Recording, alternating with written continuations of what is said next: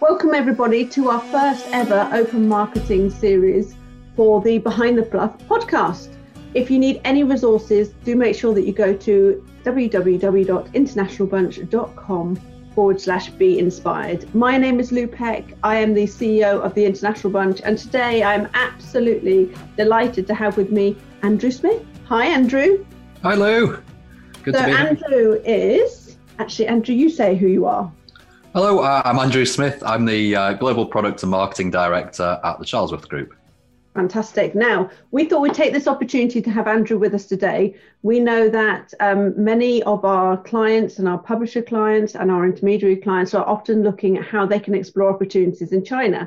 And the Charlesworth Group have a history spanning 90 years as a publisher services partner. And they are very well placed in China to give us some great insights and some hints and tips about what you can do to improve your strategy in China. So, first of all, I'm going to ask you, Andrew, what does your role entail at the Charlesworth Group? Thanks, Lou. So, yes, I, um, I, I manage a few different teams here at the Charlesworth Group. I manage our global product team, which is uh, uh, based here in uh, in Europe, but also with developers uh, over in China. Uh, I also manage our author marketing team, who uh, market our author services in both uh, Beijing and then in the UK, and then also our agency business, which works with STM publishers around the world, but is based out of Beijing and promotes their services within China. Fantastic. So I think you are really well placed for me to ask you some questions then. Yeah, absolutely. So I work on a daily basis with uh, with our with our teams in uh, in, in China. Um, I would have been in China every six weeks. Uh, oh, wow. COVID not uh, not not struck. So while I've been UK based for uh, for, for, the last couple of, uh, of, of years now, uh, I'm certainly working very closely with uh, with our with our colleagues in China. And I'm sure that you're starting your days much earlier than many of us. Yes, yes. My day tends to tends to start around about six a.m. so that uh, we can we can start kind of mid afternoon China time. Absolutely. Um, okay, so um, what we're going to do is we're going to ask you some questions specifically marketing related. Now, um, the content that we produce is accessible and available for anybody who's in the publishing industry, um, works for an intermediary, anyone that has interest in marketing, but we do specifically do this content for marketers, but it doesn't mean it's just for marketers because there's going to be some great insights coming out of this. I am super excited about this because I want to learn more about China myself. So, uh, one of the questions I have for you is when you're working with publishers and service providers, what type of marketeers are you working with? So that tends to to, to vary. Um, at the moment, we're working a lot with author marketing uh, and those who are really focused in terms of authorship, um, stakeholder engagement, uh, and, and, signing new uh, new projects within China. So kind of marketing through to the editorial side of things within a publisher. Um, yeah we also have a, a, large rights representation business, so we work with a lot of uh, publishers for, for sales. Um, so we do work with uh, with publishers as well on uh, more traditional collection uh, marketing within within the China market. Um, yeah. But really, over the last couple of years, uh, we've had a lot of interest from publishers wanting to connect directly with authors, um, mm-hmm. especially around their open access publications uh, and around publications they're looking to grow in China. So really, that direct author engagement and author marketing stakeholder marketing is is where we've been uh, working the most in the, the agency side of the business uh, over yeah. the last year. Oh, fantastic. Um, I mean, open access, we're not going to talk about that now, we'll allude to that later, but open access um, adoption in China is really interesting and how it's increasing as well. So I can definitely see how that's been an increased trend. And I know myself from working with clients, but also from being client side, how integral the Chinese market or the market in China has been for publishers and intermediaries throughout the years. It's an incredibly um, huge market and often represents a vast amount of the percentage of subscriptions and published papers that publishers have, for example. So, um, how are those marketeers that you're working with? How are they using your services and what for? So, there's a number. I think it really depends on uh, where you are with your your goals in China and also um, your approach to that market. So, you know, we work with publishers that have got a full office in China and have had a presence there for a number of years, through to those who don't have any presence at all, um, and we're the, we're the, the, sole marketing presence within the market. So, it really differs. You know, we can work as a partner um, for an organization providing specific services and complementing the, the team on the ground, or we can uh, do, do the whole uh, area of, uh, of service. So, um, in terms of our services, what we're really looking at at the moment is that direct author marketing. Yeah. As I think the, the key thing within the, the, the China market is you can't simply replicate what you're doing elsewhere. So if you want to take your you know US strategy and just translate the content, it's not necessarily going going to work in China. So where we really come in is to look at um, what are the aims of our customers in terms of the groups that they want to reach, and then working with them, uh, putting together a strategy and a content plan that uses some of their existing content, but also yeah. make sure it's been localized and we're bringing through bespoke content that really aligns with their goals and the need and the the wants of their, their, their particular customer base. Yeah. I mean, that very much goes with the trend of how marketing has progressed over the years. And now in marketing, it's very much about niche marketing, tailored marketing specific to certain segments, and ensuring that you're having the right message that's delivered to the right people so that you can engage with those people and engage with the people that ultimately are interested in what you want. And it's definitely gone are the days of mass marketing. We just mm. don't do that anymore. Um, so what sort of key what are the key changes that you're seeing in marketing in China in the last few years? So I think the the, the big shift that's happening is, I mean, first of all, in STM publishing, with the the research policy changes announced last February, yeah. that's starting to to come through slowly. So, for instance, um, targets around number of publication has, has been dropped. Um, the impact factor is still important, yeah. uh, but there's obviously an agenda to move away from from impact factors, yeah, and there's also a big push um, to increase the size of the domestic Chinese STM publishing market and encourage 30% of, of, published papers towards domestic journals. Yeah. So the key there for, for marketers around author marketing is you need that direct relationship with your, your stakeholders. Um, you know, in previous years, if you had a journal with a good impact factor, um, that probably did a lot of the marketing for you. So, you know, you weren't needing to, to have that direct relationship. But yeah. in a world where um, the the policies within China are changing, and also your authors are more likely to be publishing open access. Um, they're potentially far more interested in open access now than than they, they, they were. Then you really need that direct relationship with the author, and you've really got to look at investing in your your brand um, yeah. to make sure that really uh, is reverberating well in in China. So the first point is really will be to start off with looking actually where you are in terms of your your profile in China, and this is what we do a lot with with clients. Is uh, yeah. we can do media monitoring, and uh, we really look around actually what are the mentions of your brand? Are they positive? Are they negative? Um, is there any misunderstanding about what you do or negative sentiment in the market around maybe some of your your publications? Yeah. Um, and from that, that really allows us to kind of start to benchmark um, what we need to do to take forward. So um, is it a matter that actually uh, your brand isn't that well known? So you know you maybe have some titles that are well recognized, but as a, a publisher, your your brand isn't that strong. Um, or do you have other issues in that actually outside of China, you may be quite happy with how your brand is, is seen and your brand strategy, but within China, because you haven't necessarily had a presence, um, there's maybe a lot of uh, um, half truths and, and, misunderstanding that's been yeah. exchanged in social media over the years. Uh, and actually, this has kind of compounded to the point where you've, you've got a bit of a problem around how you're seen in the market. Yeah, I think that's really interesting, that media monitoring side. And I think in the Western world, we take advantage of these different services that we have because we often use different online services like Google, for example, or Bing or whichever service and we can set up alerts and things, but it's not it's not as easy in China. And I think what's really interesting is that it's our publishers pulling in that specific part of the um, their strategy when they're looking at how they react to what's in social. Are they thinking about yes, we are monitoring on the WeChat side, for example, or whichever services is that that they'll be using in China? And um, I think that that's um, and the great thing is, is that you can also see like the discussions that are happening as well. So um, when we, so also I think what's interesting with China is in the last couple of years how I've seen the changes that have been happening in terms of how um, different organizations in China have been adopting DORA.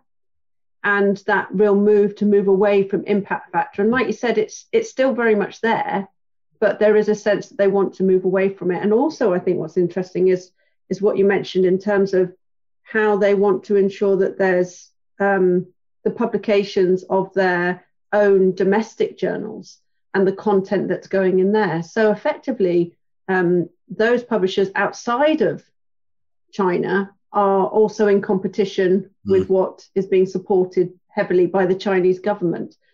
Um, because you know why why wouldn't you? They're your own country's journals. Um, but then of course you see publishers who will launch journals in China as well to help to address that balance. Um, so there's lots of really interesting stuff that's happening.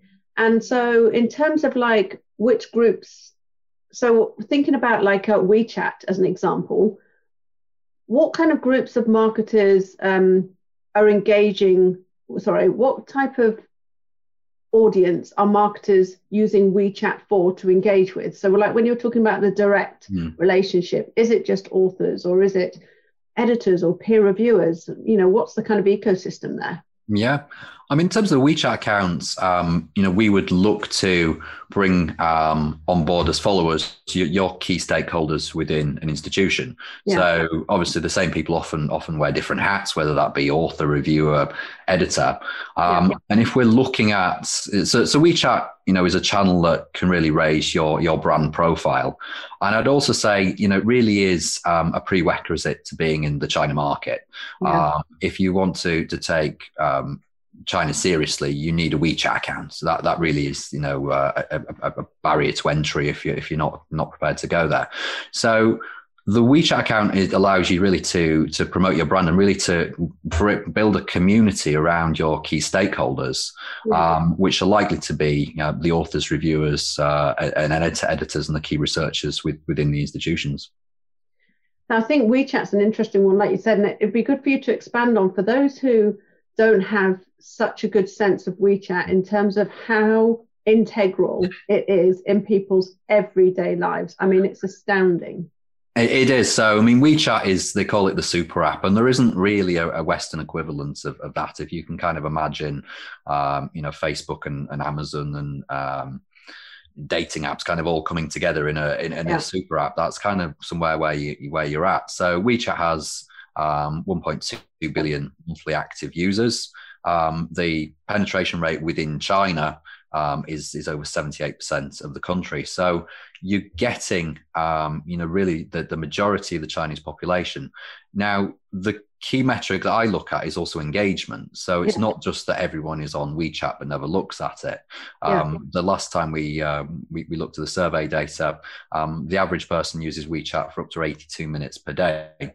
Wow. So people are using the app but they're using it in their everyday life. So, you know, you can use it for e commerce, you can use it to ride the metro, to pay your bills. Um, really, there's a function for everything within within WeChat, or there's a, a uh, an e-commerce store. Um, WeChat Pay is one of the you know the biggest payment uh, vendors within within China. So really, there's so many reasons to use WeChat. Um, mm-hmm. It's really this kind of ecosystem on its own, um, which is dominant uh, in, in, terms of uh, how long you you spend um, on, online every day. I mean, it, it really is an incredibly powerful service. And it's interesting when you say that it's got over, people are on it for over 80 minutes a day, because I was doing some research the other day for something and it was, and it said that on average, people generally spend about 23 minutes on a mobile device a hmm. day. Mm. Uh, was it 24 minutes? And actually, since the pandemic, it's added an additional 23 minutes on top. But that still doesn't reach anywhere near what they're using in China in terms of how long they're on it. And it's amazing. You can go into a shop and you can just, you know, buy things with your WeChat app in a shop and you hmm. can order a taxi or buy, pay for the taxi. It's just a, like you say, it's a super app. It's an incredible system. Um, and also the the engagement will be very high because it does so many things mm. and it just makes life so much easier for people. Um, so, how well is WeChat adopted outside of China? Because we were talking about how many users it has, mm. and I don't know if that number of users is, you know, maybe there's um, people um, in America or all over the world who may be using it as well.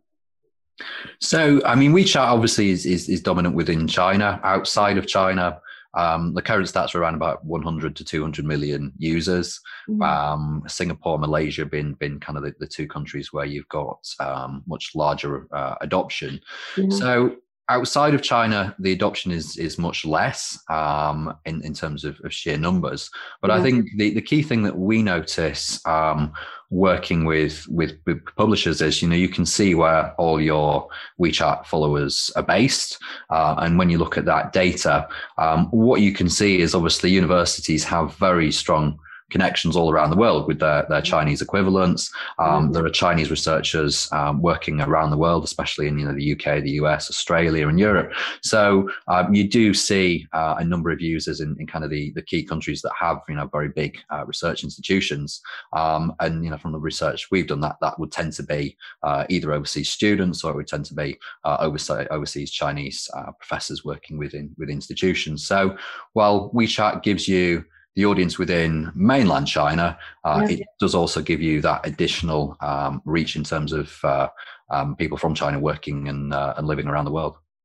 That's amazing. And of course, I think I read an article. I mean, I don't know how the pandemic has affected things since, but I read an article a couple of years ago which was talking about the significant investment that China was having. And also in terms of like the number, the numbers in terms of um, research that it was starting to beat the USA, mm. for example.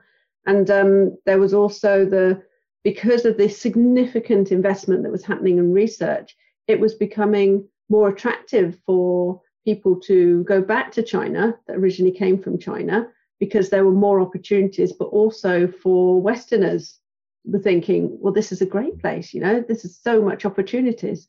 And that's going to be fascinating to see how that changes over the next few years because I know that they've got some really ambitious plans. Mm-hmm. Um, so, which is the most popular service that marketeers are using, and what is the goal that's helping them to achieve mm-hmm. this? So, I mean, in terms of the, the, the services that we offer, obviously our WeChat service is is number one. Uh, the majority our, our, customers um, take our WeChat account management service, um, yeah. often with additional services, but that's that's usually kind of the, the core service. Um, the reason is is obviously if you want to be in China, you, you really need a WeChat account. You really need a proper WeChat strategy. Yeah. Um, so that's our, our key service, and we work um, with with customers uh, around their brand on on WeChat and. Um, the the key thing for us about the the WeChat service is you know it isn't just about um, pushing out content. And as I said earlier you know what we we don't want to do is just kind of replicate translate and, and post out content that that publishers are pushing out around the world. Um, what our team will do is work with you on a a plan based around your your goals.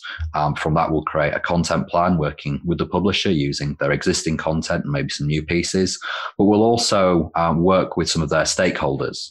So um, what we tend to have is a partnership whereby we will work with um, some key editors, editorial board members, um, authors who who've maybe got some uh, you know uh, papers that are coming through which uh, yeah. we really want to promote. So we manage a, a kind of a group of, of um, key opinion leaders on behalf of the publisher, which are the publisher's key stakeholders within China.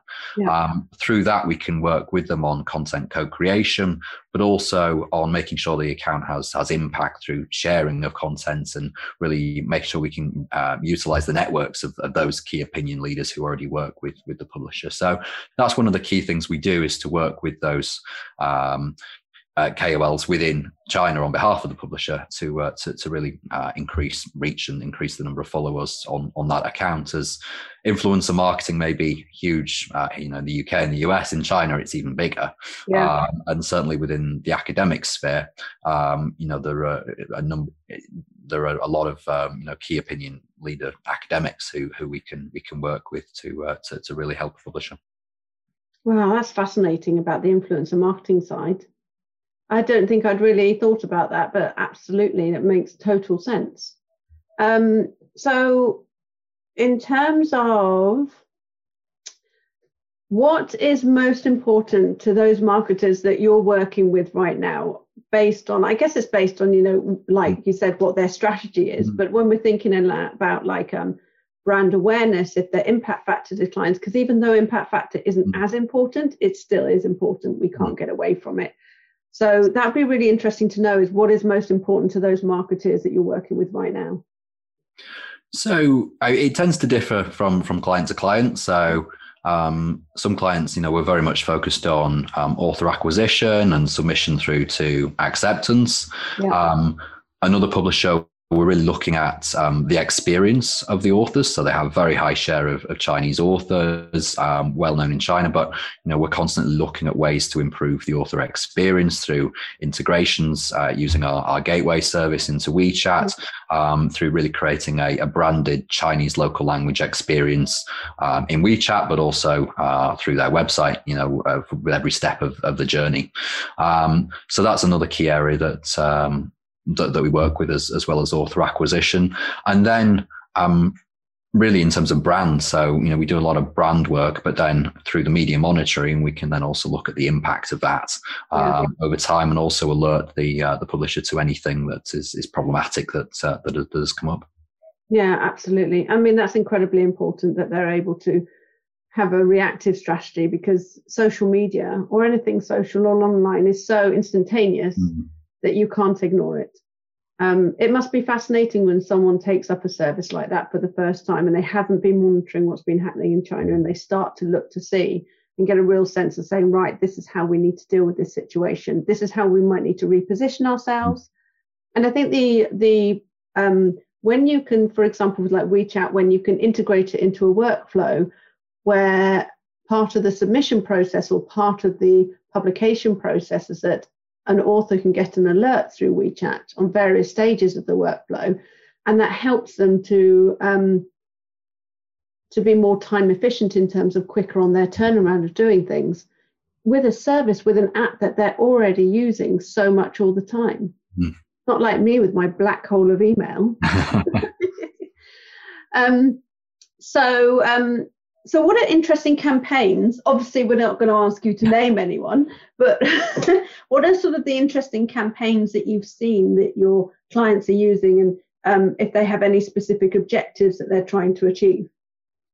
Yeah so I mean, in terms of uh, interesting campaigns, there's a couple of examples that we've we've run recently. So, um, one is working with a client who we also represent for sales. Um, yeah. So, we created a usage campaign through WeChat. So, it was part offline in terms of working with the libraries and encouraging them to um, to be part of the, um, the, the quiz campaign that we did, and then the online part was through WeChat, which is you know a, a usage quiz with um, different activities via WeChat, but obviously linked back to to content. So you know, the end goal is is increasing usage within the organization.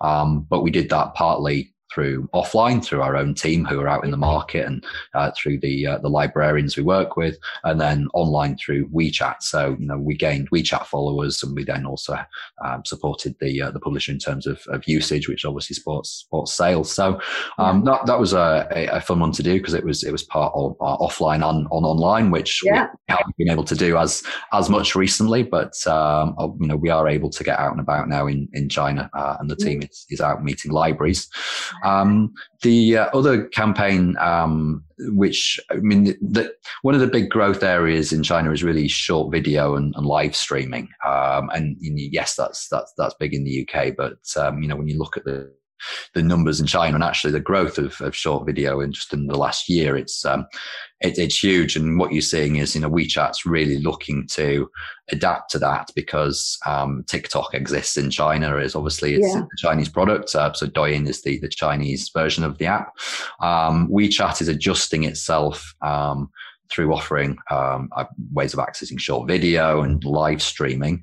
Um, and we've worked with a publisher um, using a, a, video mini app um, so where authors um, submit video abstracts, uh, and then we have a, uh, mm-hmm. a competition around that where uh, where, where, followers can, uh, can, can vote on on those videos, um, and we've had tremendous engagement mm-hmm. in, in, terms of mm. that exercise. I mean, the the, the views we had were, uh, were, were huge to some of the videos.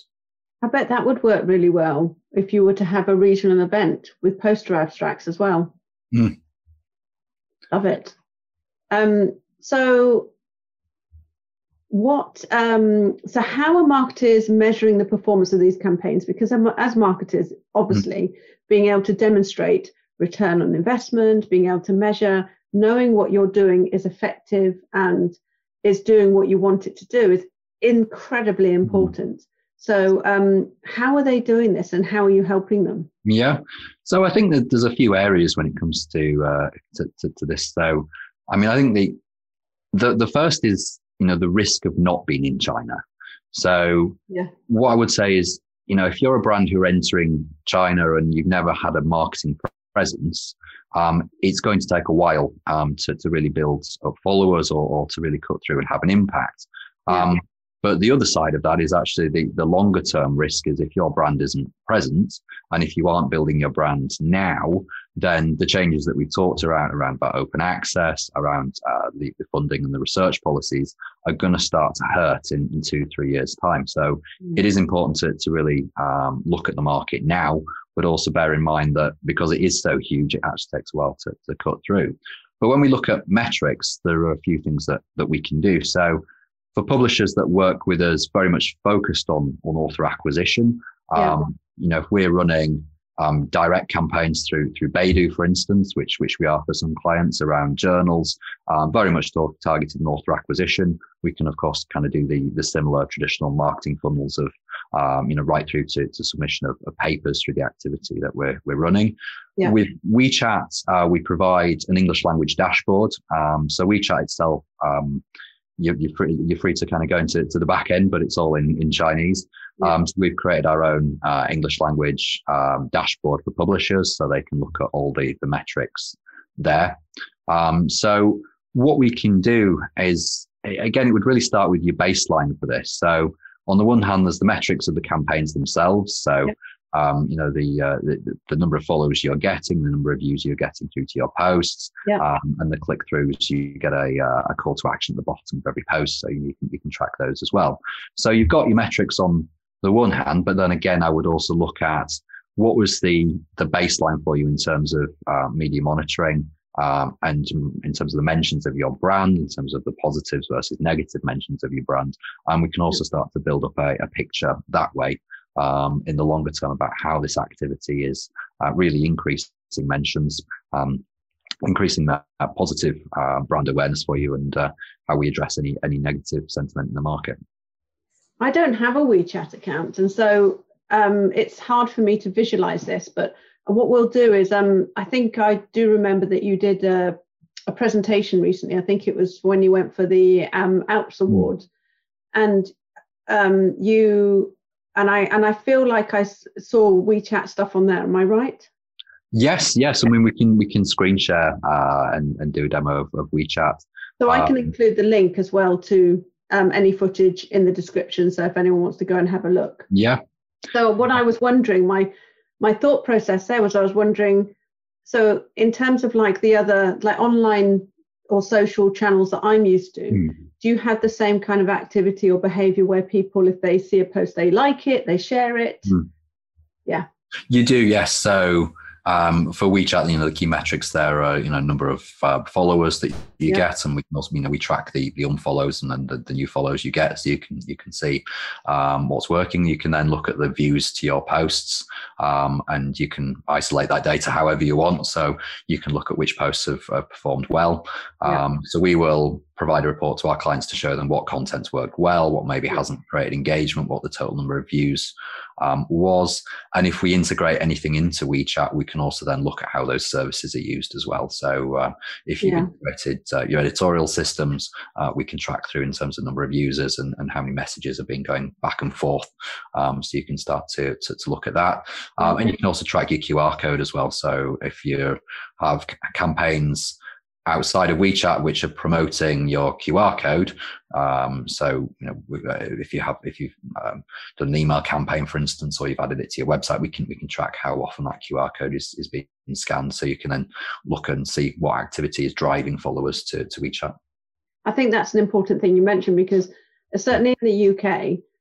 Before the pandemic, QR codes were, you know, people, some people knew what they were, but they mm. weren't necessarily used as well as they could have been now in the UK, after having things like um, in the pandemic, like the NHS app and scanning when you go places, and you, we're all a bit more used to them now, but they're actually um, heavily adopted in China, aren't they? They've always yep. been, yeah, they've always been a great metric. So actually, also in terms of when a marketer is thinking about print collateral, QR codes are great because um, they're going to be allowed to easily measure the effectiveness of that print capital. Where in the UK, for example, or Europe, it hasn't always been that easy to do mm. because you know not everyone was scanning the QR code. Unfortunately, yeah, it was always a problem.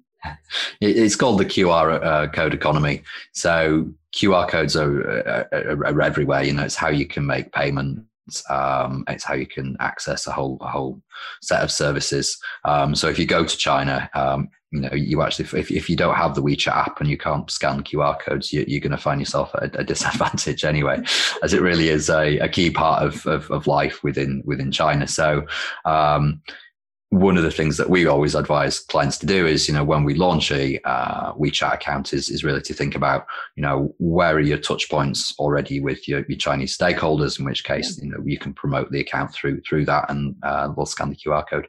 Yeah, oh, fantastic. So, um, what tips would you give to marketers who are looking to specifically increase engagement with the community that's in China? So again, I think it, it you need to look at what what base you're starting with. Yeah. Um, so obviously, some a number of publishers are very successful already. Um, others, you know, uh, can see the potential and, and want to, to, tap into that. So that's that's obviously key. Um, so I mean, number one is you know you must have a, a WeChat account. Um. That's that's just you know the cost of, of doing business within China. But once yeah. that's in place, you know you can really start to to, to build build from there. Um, and then it's really thinking about uh, I would say you need you need to think a, a, little bit longer term. So you know where do you want to be in a period of months? Because yeah. you know if you're starting from a low base, you know you've really got to start to cut through the rest of the noise and the competition that's that's yeah. there. Um, so it's really about uh, creating a authentic brand presence within China and linking that back to um, great content. Um, so as anywhere, you know, good content will will work. Um, yeah. Content that uh, is kind of copied from from other campaigns and uh, is is not great quality in terms of uh, you know the eyes of your, your Chinese stakeholders is not going to work. So you know it has to be down to that content plan and really looking at what you want to say versus what the audience is is looking at you for.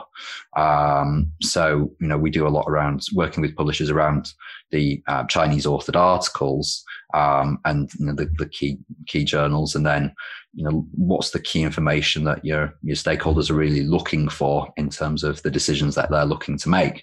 Um, mm-hmm. So you know we we really look at uh, how we can how we can help a publisher through creating great content, and also do we need to react to any content that's that's already out there.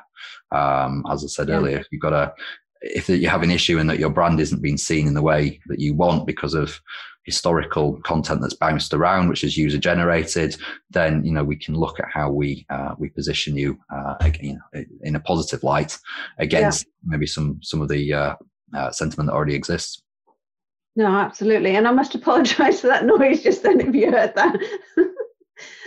it's like a blooper moment. That was my dog scratching um, on her on the sofa. Honestly, um, so I mean, I think you're absolutely right, is that you have to really be very clear and specific with what your objectives are that you want to ultimately achieve and then start from there. But it is very much like you said about building your brand. WeChat account is an absolute must to get mm. started. And also in terms of managing your expectations that uh, with many online services and, um, you know, like YouTube channel is the same, don't expect that you're suddenly going to have an influx of followers and, you know, it's going to be massive because authentic niche target audiences take time to build, but when you build them, the mm. engagement mm. is there because ultimately they're the ones that want to be engaged with your services, that want to see what you've got to offer. Mm. I do love um, some of the examples that you gave about the different types of campaigns that clients are doing as well. I'm going back to that because it's just really interesting to hear like the bit of the buzz that's happening in terms of when you use different quizzes and things like that and how successful that they can be and what a great driver that is. And because you have all the integrations and the interconnectivity as well, it's just quite seamless for mm. the person that's doing it. So it just makes it even more fun. Um, and to be fair, that's what they're used to. You know, when you have such a massive service like WeChat that's so embedded in everything they do, they expect it to be super seamless. Mm. Um, so, what are the big no nos that you would say for anyone that's thinking of doing marketing in China or um, has already is already in China but maybe needs to um, have a better sense of absolutely don't do this or mm. you know this isn't yeah just don't do this yeah i mean i think the the key ones you know if, you, if you're looking at the basics are obviously the marketing needs to be in, in chinese yeah. um, you know that that that really is key um, and also it, the content has to be localized and relevant for, for the local market. So you have to put a focus there. You know, just translating content is, yeah. is not going to work. Um, our team obviously um, you know are aware of any any local sensitivity so you know we can advise in terms of that as as yeah. we look at uh, as we look at content and i think if you're going to manage the channels yourself um, one of the things that um, we spend an increasingly large amount of time on is uh, uh, the verification processes so in china every social account um, uh, has a verification process. A website needs an ICP number. Um, any uh, account through Baidu, for instance, needs uh, a verification. And these are then annual processes that you have to to go through. So, um, you know, there's a, a, number of documents that you have to to submit to get those mm. to get those working. And you know they require things like a, uh, a mobile phone number which uh, you know your, your, phone numbers are again regulated in china in terms of uh, your ability to, to, to get them. So there are quite a few um, administrative steps that you have to take in order to to set up the different channels um, within china. Um, and you know if you're not equipped to do that, it, it can be um, quite a quite a pain point for you. Um, you know, whereas uh, we, we we work um, a lot with Baidu, we work a lot with uh, with WeChat. So uh, you know, we both understand the steps, and we also uh, know the, uh, the, the key stakeholders within those organisations as we're we're talking to them uh, fairly regularly in terms of of our own accounts. Yeah. Um, but we do see problems um, there with uh, you know accounts uh, not not being verified, for instance, if uh, if you're not aware of the process. So we have helped other organisations in in the past, and just in terms of, uh, of managing that side of things. That sounds really tricky. I was thinking of doing some uh, marketing in China, but right now I'm thinking, oh, I have to chat to you. so um, I think we also, um, so we talked about the fact that um, the Chinese language is key. Mm. And um, also that uh, one of the interesting points that you have mentioned to me before when we've discussed is how um, is a censorship of um, content sometimes, and like WeChat, for example, mm. will censor. And I wonder if you would just want to expand on that a bit more. Um, there's there is an auto censor um, ability within within within WeChat. So um, again, it's you know in STM publishing the majority of the time, you know, you're not going to have a problem, and you know, our, our team can, can can advise on that. Um, there's also you know regulations around things like the medical area, for instance. So in medical publishing, you have to look at the, the, marketing content carefully because you know possibly it can fall foul of the regulations which um, are intended you know to, to stop misinformation around, uh, around pharmaceutical products or you know um, um, fake pharmaceutical products been, uh, been, retailed, and there's been a big um, a push against you know that within China in the last couple of years in terms of, of kind of regulation of, of the pharmaceutical and the healthcare industry. Um, so it's not a barrier to to STM publishers, um, but it is simply um, you know in terms of that content creation, something you you have to be aware of if you're if you're in the medical area is actually um, what what you can what you can post and, and what you can't. Yeah, it's a really important thing to know though isn't it? And um and it's interesting that that happens certainly in like a, a medical area. Are there any other subject areas that come to mind right now that that also potentially may have some difficulty? Um again i think it depends on the content. yeah the, the the content and yeah. for the majority of the time in STM publishing, if you know you're talking about a, a science article, then you know you're not you're not going to have any um, any any problems. Obviously, you know there is a, a, a level of, of, censorship within yeah. China, um, but working in the, the, the science area, it's not really a problem that you'll you'll come across um, a lot. Yeah, um, that's really good. Um, but it's also very good that people are specifically aware of what might happen. Um, and also, I think it's interesting that when we talk about because you know we're dealing with very different cultures here from what I'm used to and what I grew up with, for example, and so it's um it's it's really important, I think, that people are culturally aware. And, and from my perspective, I think I'd probably always recommend a client to go and seek specialist support mm. and specialist advice because um, if you make a mistake, if someone makes a mistake, it could be detrimentally bad for your brand. And we know that there are stats when we say, what is it, five to 25 times more expensive to acquire a new customer than it is an old one, or uh, sorry, not an old one, but a, a current customer. And so retention is so key. Mm. And if you and that media monitoring is really important because if something's happening and you don't realize about it, it's like using for me, it's like using a service like Reddit. Yeah. I find that fascinating when I go and stick a publisher's journal in there and it comes up with uh, all these discussions, and I'm like, ooh. I, I, think this is it in that, you know, yes, publishers are aware of what's been said on uh, English language social, uh, you know, and then forums like Reddit, and, you know, they know where they, they maybe have um, problems or weaknesses and they're able to address that. Um, it's actually interesting in China, you'll often sit down with a potential client and they're, they're not really aware of what's been said about them. Yeah. Um, and some of it you know, may be true, but actually some of it could have been twisted and distorted over the years, and, and a you know a strange perception of them, or a certain journal or a certain incident has has occurred, um, yeah. and and we do see that, and certainly there is um, a lot of debate on, on Chinese social media about the quality of journals, uh, about certain publishers, and about certain journal titles. Um, and you know, we, we, we track that, uh, and and I, I we, the media monitoring service we provide is uh, is in English, so we, we translate any of the comments through. So I, I, I kind of see quite a bit of what's what what, what goes back and forth, and th- there is you know some very interesting debate, certainly around um, quality and open access titles that uh, that, that takes place, and oh, wow. you know we're starting to see. Um, a couple of the, uh, the, the kind of so-called red lists, um, you know, that institutions are bringing out in China. Um, obviously, there's the Chinese Academy of Science list, that was more of an advisory list against publishing in, in a certain number of titles, uh, certain certain um, list of titles. Um, the list that we're seeing from other institutions now are very much um, you know red lists of you know you won't get academic credit for publishing in these. Um, and wow. You, and, and anybody could end up on this list, not just like, for example, predatory publishers. It could just they're, they're, not predatory titles in, in the main. I think there's a couple there, but certainly not the majority on, on predatory titles. Um, the way they've been put together is is opaque in terms of the in terms of the reasoning and you know, the reason why why some are on and maybe some some aren't. Um, yeah. And you know, there's there's different factors that you can see there around um, around quality metrics. Um, the other one we, we, we noticed is um, journals that have very high percentages of, of Chinese authorship.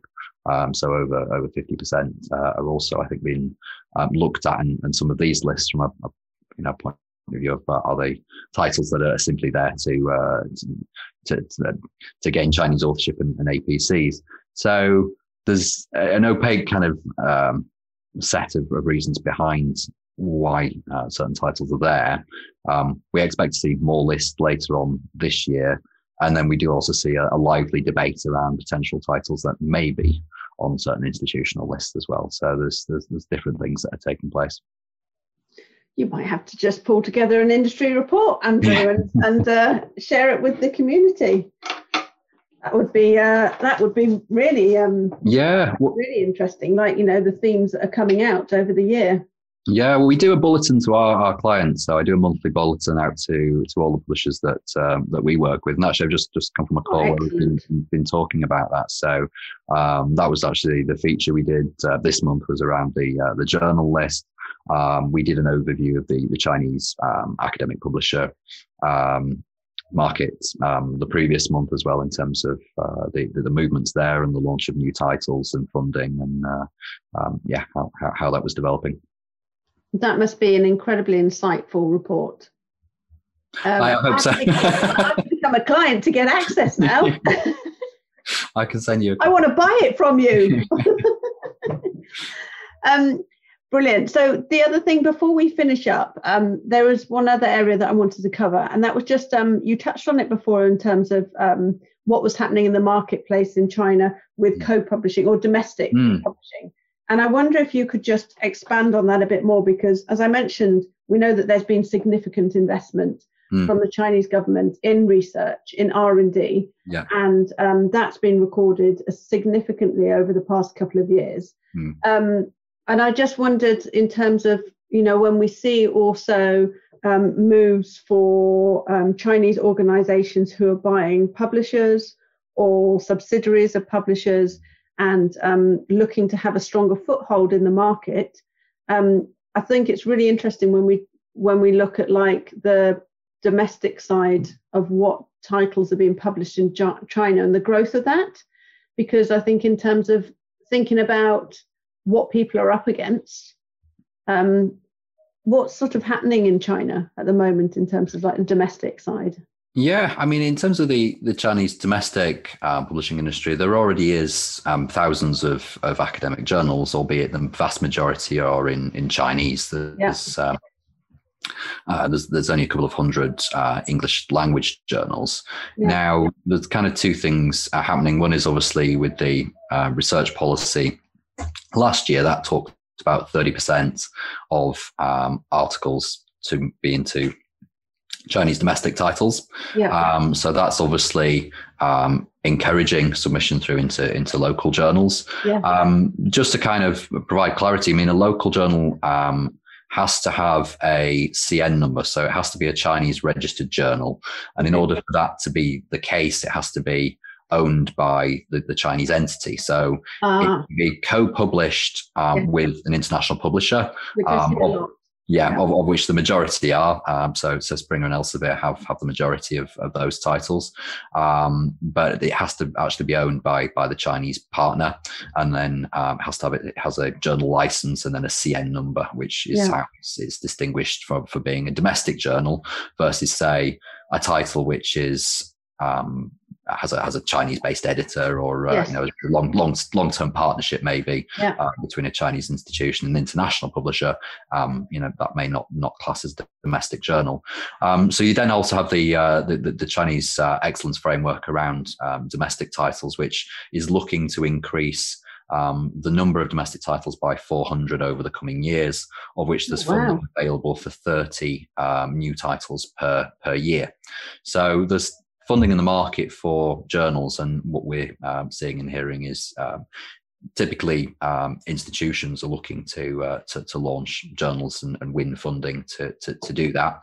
Um, there are some university presses within China. So obviously Tsinghua is uh, University Press is um, the biggest, and then there's there's some other uh, private um, publishing companies uh, as well. But a lot of the domestic titles are published out of the universities um, uh, in the main. But you're certainly seeing a lot of activity there, and you know um, we expect a, a number of journal launches.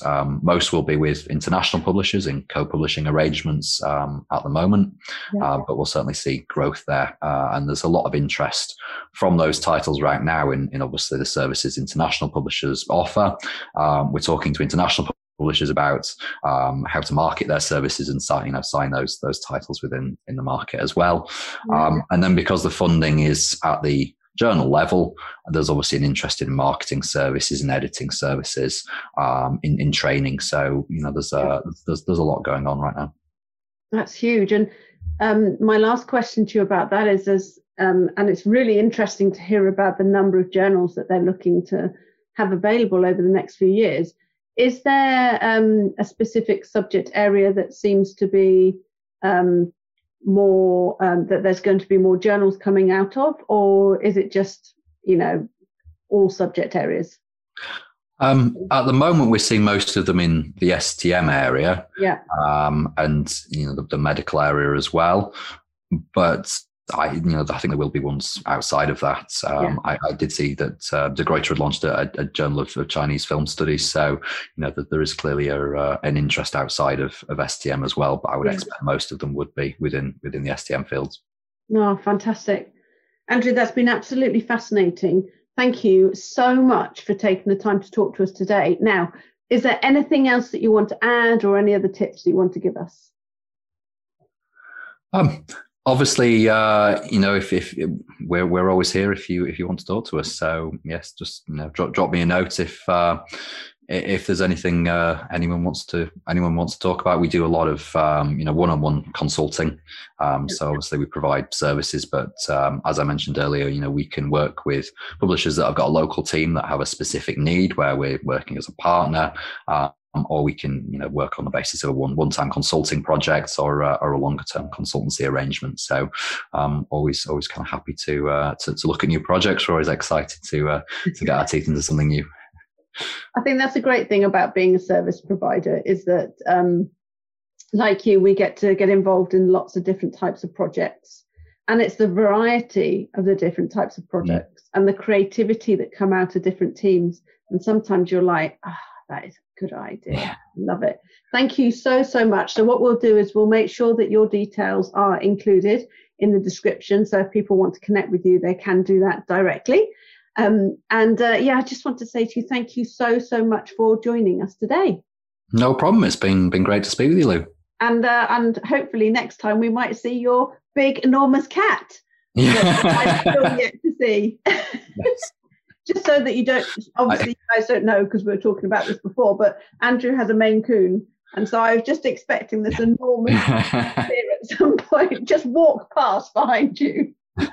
I, I, think she's upstairs at the moment, but uh, yes, my, my previous goal, she was uh, she was jumping around, so yeah, she hasn't made a. Uh, I do literally expect her to be like on her hind legs, just walking past you. Brilliant. Thank you so much, Andrew. Good to speak with you, Lou. Thank you.